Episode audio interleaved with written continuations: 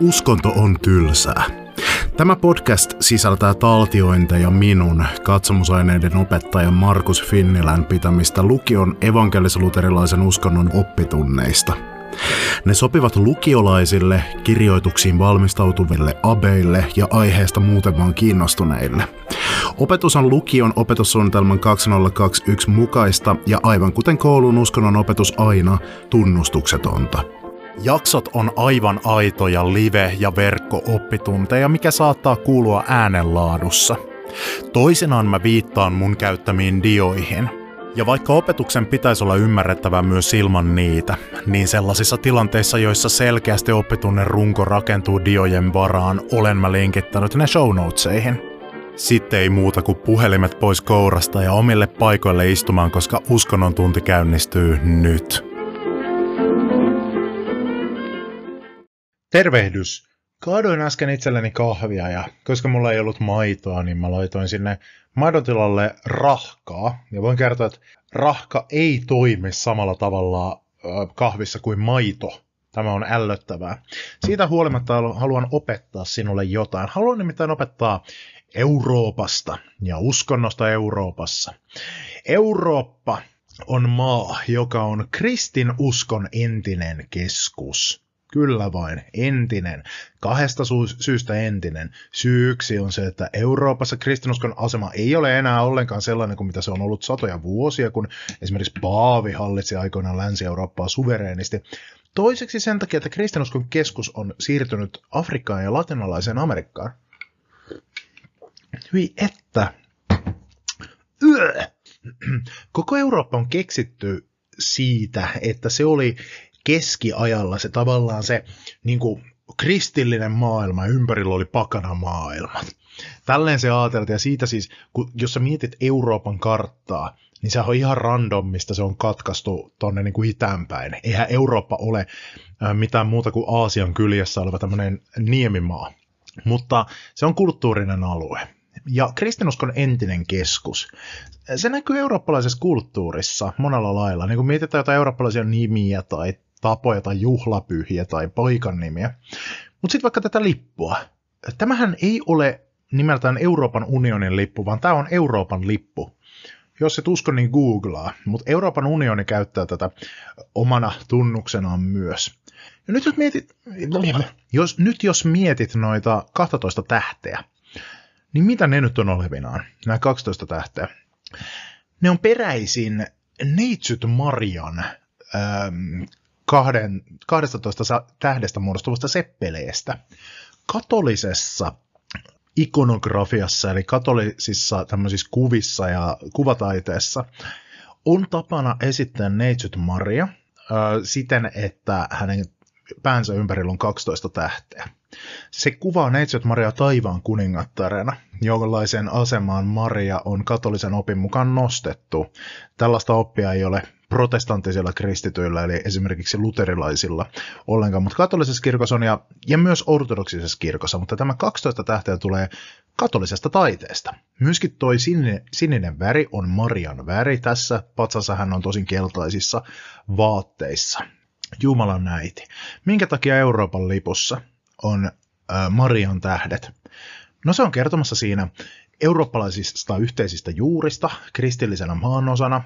Se on ähm, tuomassa Marian siunausta Euroopalle ja sitä kautta Jumalan siunausta ja ja sitten se myöskin symboloi noita noin 12 tähteä alkuperäisiä Euroopan unionin maita ja symbolisesti kuvaa myös sittemmin liittyneitä maita. Mutta sen juuret on läpeensä kristilliset. Eurooppa jakautuu muutamaan alueeseen kristinuskon suhteen. Tuossa on kolme aluetta, jonka yhden ääriviivat on keltainen, yhden ääriviivat on siniset ja yhden punaiset. Yksi noista on niin pohjoinen, yksi itä ja yksi etelä. Ja nyt nämä jaottelut on protestanttinen Pohjola. Eli protestanttisuus on se kristinuskon suuntaus, joka koostuu tosi monesta erilaisesta kirkkokunnasta ja joka juontaa juurensa Martti Lutherin aiheuttaman reformaation 1500-luvulla. Protestanttinen Pohjola, joka lisäksi maallistuu kovasti. Eli me elämme voimakkaimmin maallistuvalla alueella koko maailmassa. Eli uskonnon merkitys yhteiskunnassa ja yksilön elämässä vähenee. Tämä on erityisesti pohjoisen Euroopan protestanttisten alueiden tämmöinen ilmiö. Sitten on ortodoksinen itä, jakolinjat menee tossa. Tuolla eteläänpäin kun mennään, niin tuo jakolinja noudattelee aika tarkasti Rooman valtakunnan jakautumisen rajoja. Rooman valtakuntahan pistettiin kahtia Länsi-Rooma ja Itä-Roomaan aikoinaan. Lännen pääkaupungiksi tuli Rooma ja idän Konstantinopoli, ja se oli ihan rauhanomainen jako. Ja edelleen tuo aika lailla pitää, pitää paikkansa tuolla, niin tuota, kun e- etelästä katsotaan, sitten se on vaan jatkunut siitä ylöspäin.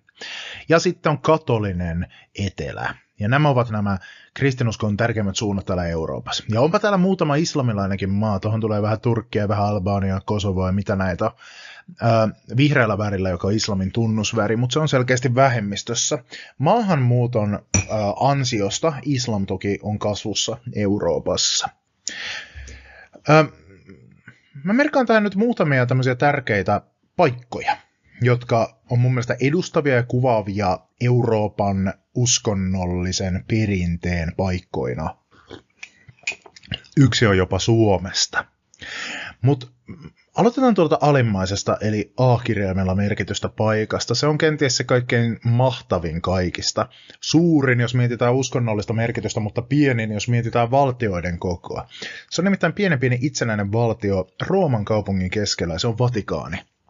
Tuolta löytyy katolisen kirkon keskuspaikka ja Paavin pyhäistuin.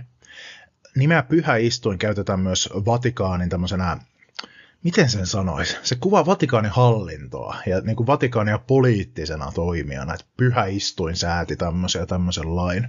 Mikä ihmeen pyhäistuin? On muuten hölmö nimi keksitty. No ei se ole niin hölmö, se siis viittaa piispan istuimeen.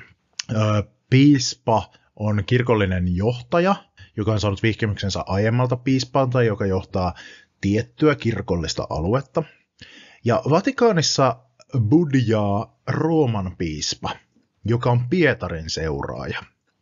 Pietarin ajatellaan olleen, äh, ei itse asiassa ensimmäinen, mutta yksi ensimmäisistä tuolla Rooman piispan istuimella istujista. Ja siellä on semmoinen ihan konkreettinen tuoli olemassa, mutta se ei ole mikään alkuperäinen, se ei ole nyt se juttu, se kuvaa hallintoa. Ja Nykyään siis Rooman piispaa kutsutaan nimellä Paavi. Vatikaanivaltio on maailman pienin valtio. Se on alle puoli neliökilometriä pinta-alaltaan. Siellä on lähinnä kirkkoja, kirkon hallintorakennuksia. Siellä on todella eeppinen ja siisti museo, josta löytyy, se on siis paras museo, missä itse olen käynyt koskaan. Vatikaani on tehty Vatikanum kukkulalle, joka enää ei tiedä, että siinä on kukkula, mutta vanhat kirjoitukset kertovat, että siinä on ollut yksi, yksi tämmöinen kukkula. Ja Pietari, Jeesuksen opetuslapsi, perimenteiden mukaan ristiinnaulittiin siinä ja haudattiin sinne. Joten siihen on sitten tullut tämä katolisen kirkon pääpaikka ja Pietarin istuimen, eli Rooman piispan hallintopaikka. Vatikaani on tärkeä turistikohde, se on siis täysin Italian ympäröimä, Rooman kaupungin ympäröimä. Rooma onkin katolisen kirkon keskuspaikka. Otetaan toinen kohde tuolta katoliselta alueelta. B. Sieltä löytyy Santiago de Compostela, pohjoisesta Espanjasta. Se on Pyhän Jaakobin pyhiinvaellusreitin päätepiste.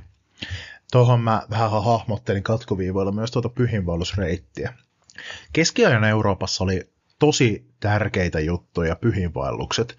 Se on katolisessa hurskauselämässä ja uskon elämässä, hyvin, että toi on muuttunut ällöttäväksi toi rahka tuolla mun kahvissa. Se näyttää tällä hetkellä semmoisilta pieniltä homesaarilta. Se on tiivistynyt jotenkin semmoisiksi vähän styroksin tai homeen kaltaisiksi ympyröiksi ja se kelluu tuolla. En varmana juo, mutta juon silti.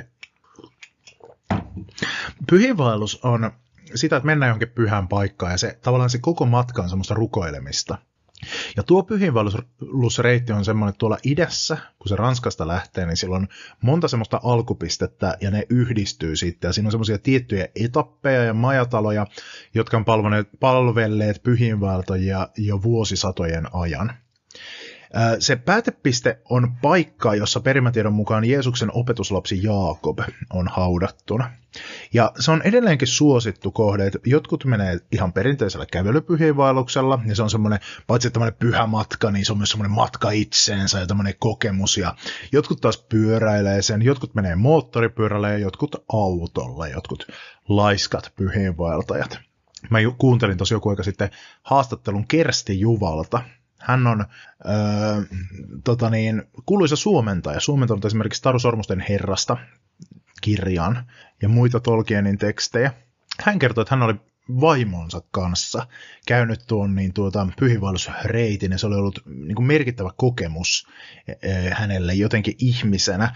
Tämä siitä huolimatta, että Kersti Juva itse on ortodoksi ja hänen puolisonsa on anglikaani, eli he ei kumpikaan kuulu edes katoliseen kirkkoon, mutta he on hurskaita, hurskaita kristittyjä kumpikin, niin he esimerkiksi oli käyneet tuolla. Se oli mielenkiintoista kuulla se heidän kokemuksensa siitä, kun he olivat pyöräilleet sen halki. Sitten jos hypätään tuonne protestanttiselle alueelle, hypätään C-paikkaan, niin C-kohdasta löytyy Wittenberg. Se on reformaation alkupiste, eli siellä on Wittenbergin linnon kirkko, jonka oveen tarinan mukaan Martti Luther naulasi 95 teesiä anekauppaa vastaan, ja siitä alkoi sitten uskonpuhdistus eli reformaatio. Wittenberg on itäisessä Saksassa. Nyt jos katsot oikein tarkasti ja tunnet maantiedettä, niin kenties huomaat, että Saksa on jaettu tässä äh, jaottelussa se on siis osittain katolista aluetta, osittain protestanttista aluetta enemmistöltään. Öö, oikeasti se menee paljon monimutkaisemmin se jakolinja, eli mä toho, tein ihan vähän tuommoista aaltoliikettä kuvaamaan sitä, että siinä on niinku tämmöistä vaihtelua, mutta siis oikeasti se on ruman näköinen se kartta, kun mä katsoin tehdessäni tätä diaa, niin semmoista lähdekarttaa, ja se oli siis täysin mahdotonta olisi ollut piirtää tähän näillä menetelmillä, koska se on niin monimutkainen se jakolinja. Mutta Saksassa on paikoiltaan tosi uskonnollisia alueita, ja niinku katolisia alueita, joissa tyyliin kaikkien valtion virastojen seinillä on krusifiksit, eli kuvat Jeesuksesta ristillä ja näin poispäin.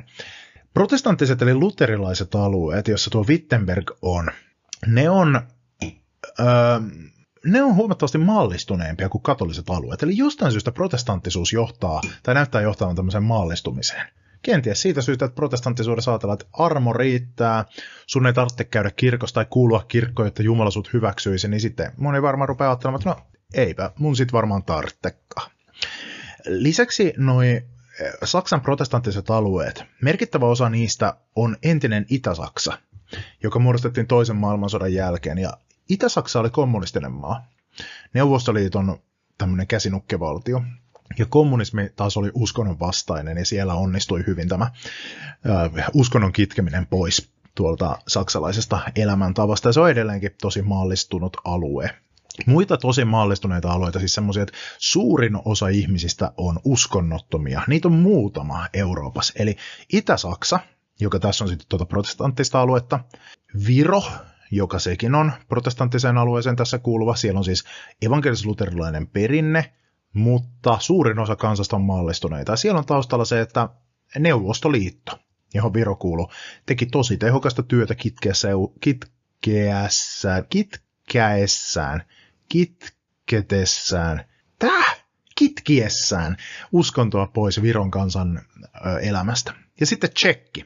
Tsekki, joka on, sekin on, niin kuin, se on protestanttista ja katolista aluetta vähän kumpaakin, mutta sielläkin suurin osa kansasta on tänä päivänä maallistuneita. D-paikka on Canterbury.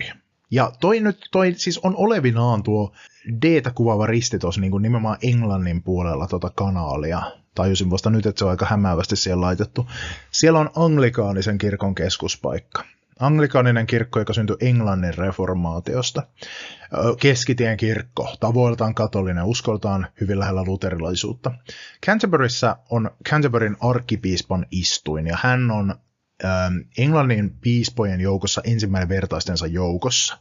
Eli hän ei johda niitä kaikkia muita, mutta hän on tavallaan vähän niin kuin niiden puheenjohtaja. Ja tämmöinen anglikaanisen kirkon ja anglikaanisten kirkkojen tämmöinen pomo ympäri maailmaa periaatteessa. Canterburyn arkkipiispan duuniin kuuluu esimerkiksi, että hän kruunaa Englannin monarkin, eli kuningattaren tai kuninkaan, ja kuninkaalliset häät ja kasteet ja hautajaiset, nämä on perinteisesti Canterburyn arkkipiispan juttua. Anglikaanisella kirkolla ja luterilaisella kirkolla nykyään on on totaalinen täysi yhteys, eli, eli he ovat tulleet niin lähelle toisiaan opissaan, että ne, ne siis tunnustavat toistensa kaiken työn ihan täysin, ja niillä ei ole minkäänlaista uskonnollista kiistaa niiden välillä, huolimatta siitä, että niillä on painotuseroja ja niiden tavat on erilaiset. Sitten E, mikä sieltä löytyy? Sieltä löytyy Suomen evankelis-luterilaisen kirkon keskuspaikka Turku. Turku on tämmöinen siis ollut keskeltä asti Suomen kirkon pääpaikka. Jo siinä aikana, kun Suomi oli osa Ruotsia ja katolinen maa keskiajalla, niin silloinkin Turku oli Suomen kirkon pääpaikka ja sen takia se oli myös Suomen pääkaupunki.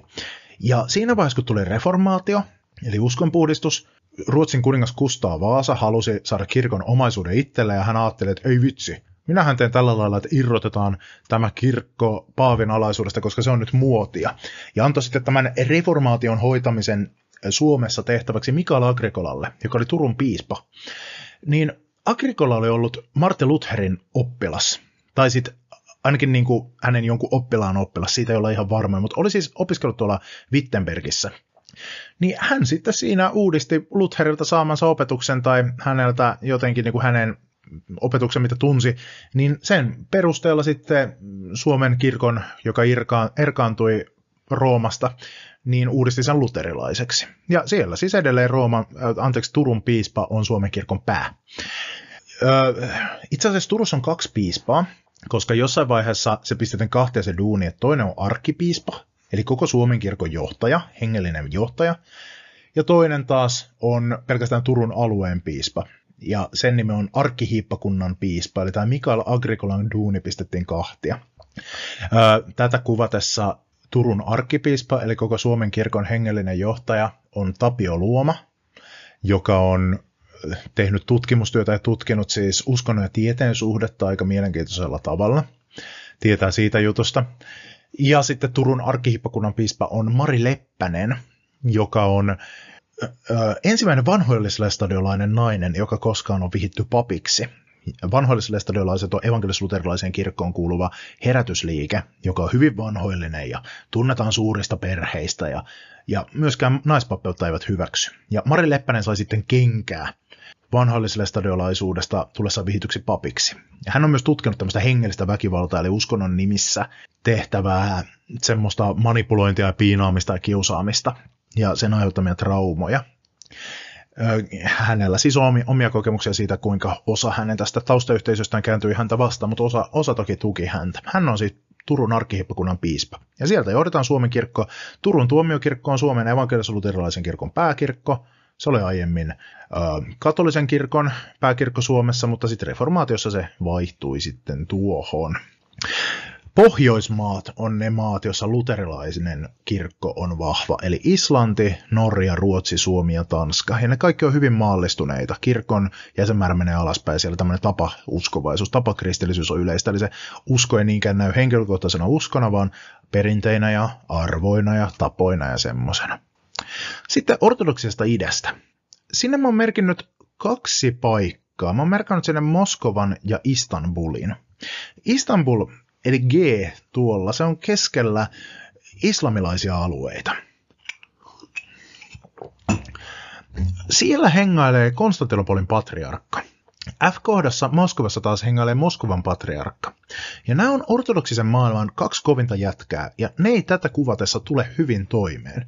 Tätä kuvaessa Konstantinopolin patriarkkana on Bartolomeus, ja Moskovan patriarkkana on Kirill. Ja heidän välillään on valtavia riitoja. Konstantinopolin patriarkka oli aikoinaan ortodoksisen kirkon aivan niin kuin ykköspiispa ja johti ortodoksista maailmaa. Ei samalla tavalla kuin Paavi katolista kirkkoa, koska ortodoksilla ei ole tämmöistä ajatusta, että yksi äijä johtaa kaikkea, mutta hän oli arvostetuin ja vähän niin kuin muiden puheenjohtaja, ensimmäinen vertaistensa joukossa. Mutta keskiajan lopuksi turkkilaiset valloitti ton Konstantinopolin alueen, ja Konstantinopolin kaupungin nimeksi tuli Istanbul. Ja ton koko maan nimeksi tuli Turkki. Se oli siitä asti ollut siis vuosisatoja ajan kreikkalaista aluetta, mutta siitä tuli Turkki. Ja tänä päivänä ortodoksiset kristityt on pieni vähemmistö tuolla Turkissa, hyvin pieni vähemmistö. Siellä on kreikkaa puhuvaa väestöä, johon tämäkin kuuluu tämä Konstantinopolin patriarkka. Häntä kutsutaan myös ekumeeniseksi patriarkaksi johtuen siitä, että ekumeeninen tässä tapauksessa tarkoittaa niin maailmanlaajuista, ja sitten ajatellaan, että hän on jotenkin semmoinen, että koko maailman, ympäri maailmaa eri ortodoksisia kirkkoja niin kaitsee. Myös Suomen ortodoksisen kirkko on tuolla G-paikassa majailevan Konstantinopolin patriarkan hallinnassa tai kaitsannassa. Mutta FS asuu Moskovan patriarkka, ja Moskovan patriarkka on sitä mieltä, että, että ei tuo Konstantinopolin patriarkka, ei se ole nykyään mistään kotoisin, ei se ole, hän ei pidä sitä juuri minä. Että kyllä Moskovan patriarkka on koko kristikunnan kovin jätkä. Moskovan patriarkka on myös hyvin kiistelty, johtuen siitä, että hänellä on tosi läheiset suhteet Venäjän hallintoon. Neuvostoliitto oli ateistinen maa, ja kun Neuvostoliitto perustettiin, niin siellä pistettiin, pistettiin papit hengeltä ja munkit ja nunnat ammuttiin ja kaikkea tämmöistä, mutta kun Neuvostoliitto romahti, kansa tartti tavallaan uuden tämmöisen yhtenäistävän tekijän, niin muodostunut valtiovalta alkoi suosia ortodoksista kirkkoa ja palauttaa sille sen asemaa, mikä sillä oli ollut ennen Neuvostoliittoa keisarillisessa Venäjässä. Tai, tai jollakin tavalla niin kuin palauttaa sitä, jotain siitä loistosta. Keisarillisessa Venäjässä ortodoksinen kirkko oli totaalisen yhtä valtion kanssa. Näin ei enää ole, mutta se on hyvin läheinen valtion kanssa. No kiitokseksi tästä, ortodoksinen kirkko Venäjällä on tosi lähellä Venäjän tavoitteita ja niin kuin pitää, niin kuin kannattaa esimerkiksi Vladimir Putinia. Tätä kuvatessani Venäjä on juuri muutama päivä sitten hyökännyt Ukrainaan. Ja ortodoksinen kirkko on hyssytellyt siitä Venäjällä. Suomessa ottanut tosi vahvasti kantaa, että hyi, että tuo on totaalinen synti ja rikos. Mutta Venäjällä mm, lukuottamatta sitä, että ollaan sanottu, että rukoilemme rauhan puolesta ja sota ei ole kiva juttu, niin kyllä, kyllä ne niinku, siellä on vahva korruptio Venäjän kirkossa. Ja saatetaan jopa nähdä näin, että Venäjällä on tämmöinen jumalallinen tehtävä levittää semmoista konservatiivista, kristillistä, ortodoksista valtaa ja pitää puoliaan Euroopan maallistunutta rappiota vastaan, Länsi-Euroopan sellaista. Kiistakysymyksenä näillä kahdella patriarkalla myös tänä päivänä on no juurikin Ukraina. Ukrainan kirkko on Moskovan alaisuudessa, mutta ne ei halua olla – ne haluaa olla itsenäinen kirkko, ja Konstantinopolin patriarkka tukee tätä. Ja Moskovan patriarkka on tästä ihan hullun suuttunut. Eli täällä on siis tämmöisiä poliittisia kiistoja näiden, näiden välillä täällä. Eli sitä tota ortodoksista maailmaa nyt repii kovasti tämmöiset kiistat tätä kuvatessa. Öö, Venäjällä ei voi puhua minkään sortin maallistumisesta, vaan päinvastoin siis uskonto on tehnyt tosi voimakkaan comebackin Neuvostoliiton ajan jälkeen. Eli Venäjän kansa on jotenkin palautunut tosi isosti sinne kirkon, kirkon piiriin. Tässä on vielä tämmöinen pieni ekskursio, oli tämmöinen syrjähyppy ta- kirkkotaiteen puolelle, mikä kuvaa vähän näitä kristinuskon erilaisia puolia. Siis tarkoitan Euroopan eri osien kristillisyyttä. Vasemmalla on Michelangelon maalaama teos, joka löytyy Vatikaanista, katolisen kirkon pääpaikasta, Sixtuksen kappelista. Tämä on yksityiskohta kattomaalauksesta, joka kuvaa luomista. Oikealla puolestaan on ortodoksinen ikoni, joka on tuhat vuotta vanha ja sen on tehnyt venäläinen ikonitaiteen legenda Andrei Rublev. Mä haluan näyttää näitä sen takia, että nämä kuvaa jotain tosi olennaista siitä, että miten Euroopan eri puolilla on perinteisesti tämmöiset uskonnolliset erot olleet. Nimittäin nämä molemmat kuvaa Jumalaa, nämä ikonit. Vasemmalla Jumala, Michelangelon kuvaamana, läntisen tapa on kuvattuna tämmöisenä majesteetillisena ukkona, tämmöisenä äijän käppänä, käppänänä, joka on rippet kuin mikä, hullu tankki jolla on tosi maskuliininen parta ja vihanen naama. Jotain tollasia groupieita sillä on noissa kainaloissa tulee ja niillä on jotenkin, ne näyttää kaikki vähän jotenkin kelmeiltä ja niillä on jotenkin omituiset naamat, ihan kun ne olisi jotain zombeja tai jotain tämmöisiä. Jumalan tässä majesteetti, joka liikuttelee just aurinkoa ja kuuta paikoille, tulee, että sinä menet sinne ja tämä tulee tänne. Ö, lännessä on monesti korostettu kun ollaan puhuttu Jumalasta, niin tämmöistä Jumalan majesteettisuutta ja niin sellaista. Öö, Jumala on nähty semmoisena tuomarina, järjestyksen lähteenä ja tämmöisenä maskuliinisena auktoriteettina. Ja vaikka toi onkin tosi hieno toi maalaus tuossa vasemmalla, niin toihan on totaalisen harhaoppinen kristinuskon näkökulmasta. Siis ensinnäkin kristinuskon mukaan Jumalaa ei voi kuvata. Jumala on näkymätön, aineeton, itse olemassaolo. Toiseksi Jumala ei ole mies kristinuskon mukaan. Tämä on mies. Tämä, oikein, tämä ei ole pelkästään mies, vaan tämä on peräti uros. Ja sitten kristinuskon mukaan Jumala on rakkaus, e, ei joku vihanen raivohullu tuomari tuolla jossain, on kaikkea ylläpitävää rakkauden läsnäolo ja voima, joka on persoonallinen ja josta kaikki kumpuaa pohjimmiltaan. No oikealla tämä Andrei Rublovin ikoni on sitten kuuluisen venäläinen Jumalaa jollakin tavalla esittävä kuva. Andrei Rublev sai tämmöisen sisäisen kokemuksen siitä, että mä haluan maalata ikonin, joka kuvaa Jumalaa. Ortodoksisuudessahan ikonit on tosi merkittävässä roolissa. Mutta ongelma oli se, että kun hän, hän tunsi raamatun ja tiesi, että ei Jumalaa voi kuvata. Ortodoksilla kyllä on ikoneita tosi paljon, jossa on isä Jumala kuvattuna jollakin tavalla. Mutta Andrei Rublov oli Rublev oli sit, siis raamatullisesti sivistynyt ja tiesi, että eihän mä voi Jumalaa kuvata. Että ei, ei, ei Jumalaa voi jotenkin tiivistää joksikin kuvalliseksi tämmöiseksi muodoksi, mutta hänellä oli tosi vahva kokemus siitä, että kyllä mun täytyy. Ja niinpä hän sitten paastosi ja rukoili yhteen putkeen kymmeniä ja kymmeniä päiviä. Odottaa Jumalalta inspiraatiota siitä, että mitä hän voi tehdä Jumalasta tämmöisen ikoni, joka tekisi hänelle kunniaa ja samalla kunnioittaa sitä hänen mm, kuvaamattomuuttaan ja mysteeriään. Ortodoksisuus nimittäin painottaa Jumalassa ennen kaikkea mysteeriä. Ja silloin hänelle välähti. Hän kuvaa jotain muuta. Hänelle tuli mieleen vanhasta testamentista erikoinen tarina, jossa kantaisa Abraham saa kolme vierasta, jotka on kolme enkeliä. Ja nämä kolme enkeliä tulee hänen luokseen ja ne puhuu ekan Mooseksen kirjan mukaan hänelle kuin he olisivat Jumala. Siis kuka niistä? No ei kukaan niistä, tai ne kaikki niistä. Nämä kolme puhuu kuin Jumala. Ja sitten Abraham kutsuu heidät syömään ja sanoo, että Herrani, tahdon tarjota sinulle aterian. Ja sitten nämä istuu pöytään aterialle. Ja tässä on Abraham tuonut niille jo jonkun tämmöisen pienen kulhollisen jotain, mitä lienee tuolla on vaikea saada selvää tästä puulle maalatusta teoksesta. Ja tämä kuvaa ortodoksista näkemystä Jumalasta. Ortodoksisuudessa nimittäin ö, Jumalaa ei nähdä jonain olentona, vaan Jumala on yhteisö. Et Jumala on tämmöinen suhde isän, pojan ja pyhän hengen välillä. Ja isä, poika ja pyhä henki nähdään vertauskuvallisina termeinä, että Jumala ei oikeasti ole isä ja poika ja pyhä henki kirjaimellisesti, vaan ne on tapoja puhua Jumalan mysteeristä.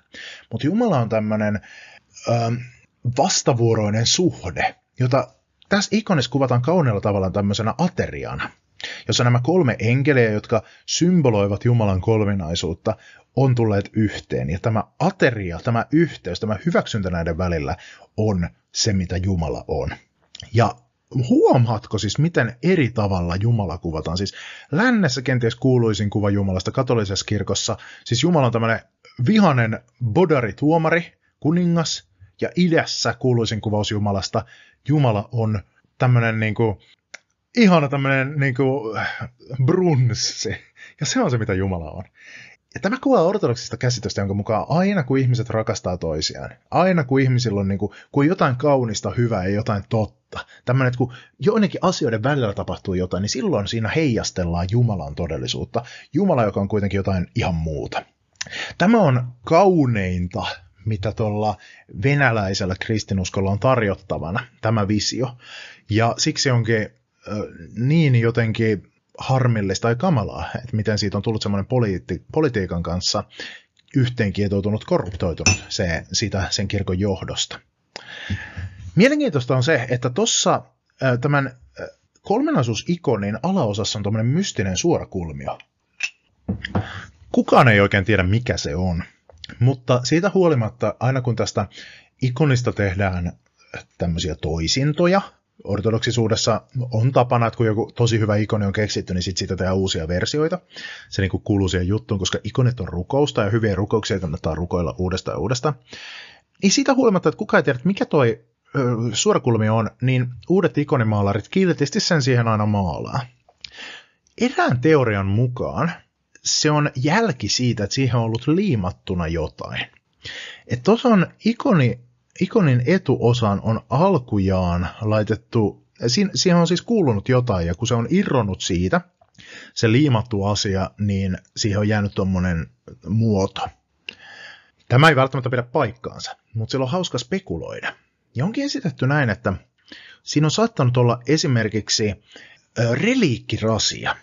Reliikit on pyhäinjäännöksiä. Esimerkiksi jonkun pyhän henkilön luumpala. Pyhän ihmisen. Tällöin, jos siinä olisi ollut reliikkirasia joskus, se on jossain vaiheessa siitä kadonnut, niin tämmöinen niin ihminen on nostettu siihen kolminaisuuden elämään, mukaan siihen ö, brunssiin, mikä kuvaa kolminaisuutta. Ikään kuin tasavertaiseksi jäseneksi, näiden kolmen enkeliä, jotka kuvaa Jumalaa, rinnalle. Jolloin tämä voisi kuvata sitä, että ortodoksisen pelastuskäsityksen mukaan pelastuksessa on kysymys jumalallistumisesta. Siitä, että ihminen kutsutaan mukaan semmoisen jumaluuden ö, elämään ja tanssiin ja aterialle. Toisen teorian mukaan, jolla ei ole yhtään mitään perusteluita, mutta se on vielä siistimpi. Tuossa olisi ollut alun perin peili kiinni tuossa ikonissa. Ja että kun ikonia kunnioittava tyyppi on rukoillut sen edessä, niin hän olisi nähnyt siinä silmiensä edessä sen peilin ja nähnyt siis omat kasvonsa, itsensä siis neljäntenä tuossa kolminaisuuden pöydässä. Mikä kuvaisi sekin sitä, että ortodoksisessa visiossa Jumala tuli ihmiseksi, jotta ihminen voisi tulla Jumalaksi. Siis että ihminen on kutsuttu armosta ottamaan osaa lopulta tähän jumaluuteen. Ja tämähän on siis ortodoksinen käsitys siitä, että millaista on hyvä elämä. Että hyvä elämä on sitä, että sun elämässä on kaikkea hyvää, kaunista ja totta, on iloa, on rakkautta, on hyviä tekoja, on pyhyyttä, on työtä, on lepoa. Ja että tämä kaikki, kun se otetaan vastaan yhteydessä Jumalaan, niin se on osallistumista jo tässä maailmassa Jumalan elämään ja tuohon pöytään menemistä. Heippa! Ja siinä oli tämänkertainen Uskonto on tylsää. Tämä ohjelma on spin-off mun toisesta podcastista Harhaoppia, joka sisältää epätervettä teologiaa ja vääriä vastauksia elämän suurimpiin kysymyksiin. Jos huomasit tässä jaksossa jotakin asiavirheitä tai muuta epäilyttävää, niin laita ihmeessä mulle sähköpostia osoitteeseen harhaoppia at gmail.com. Mä oon kiitollinen, jos teet näin, koska sitten mä pääsen lisäämään korjatut tiedot tämän jakson kuvausteksteihin jälkikäteen. Mutta nyt oppitunti on ohi, hyvää päivän jatkoa, ei läksyä.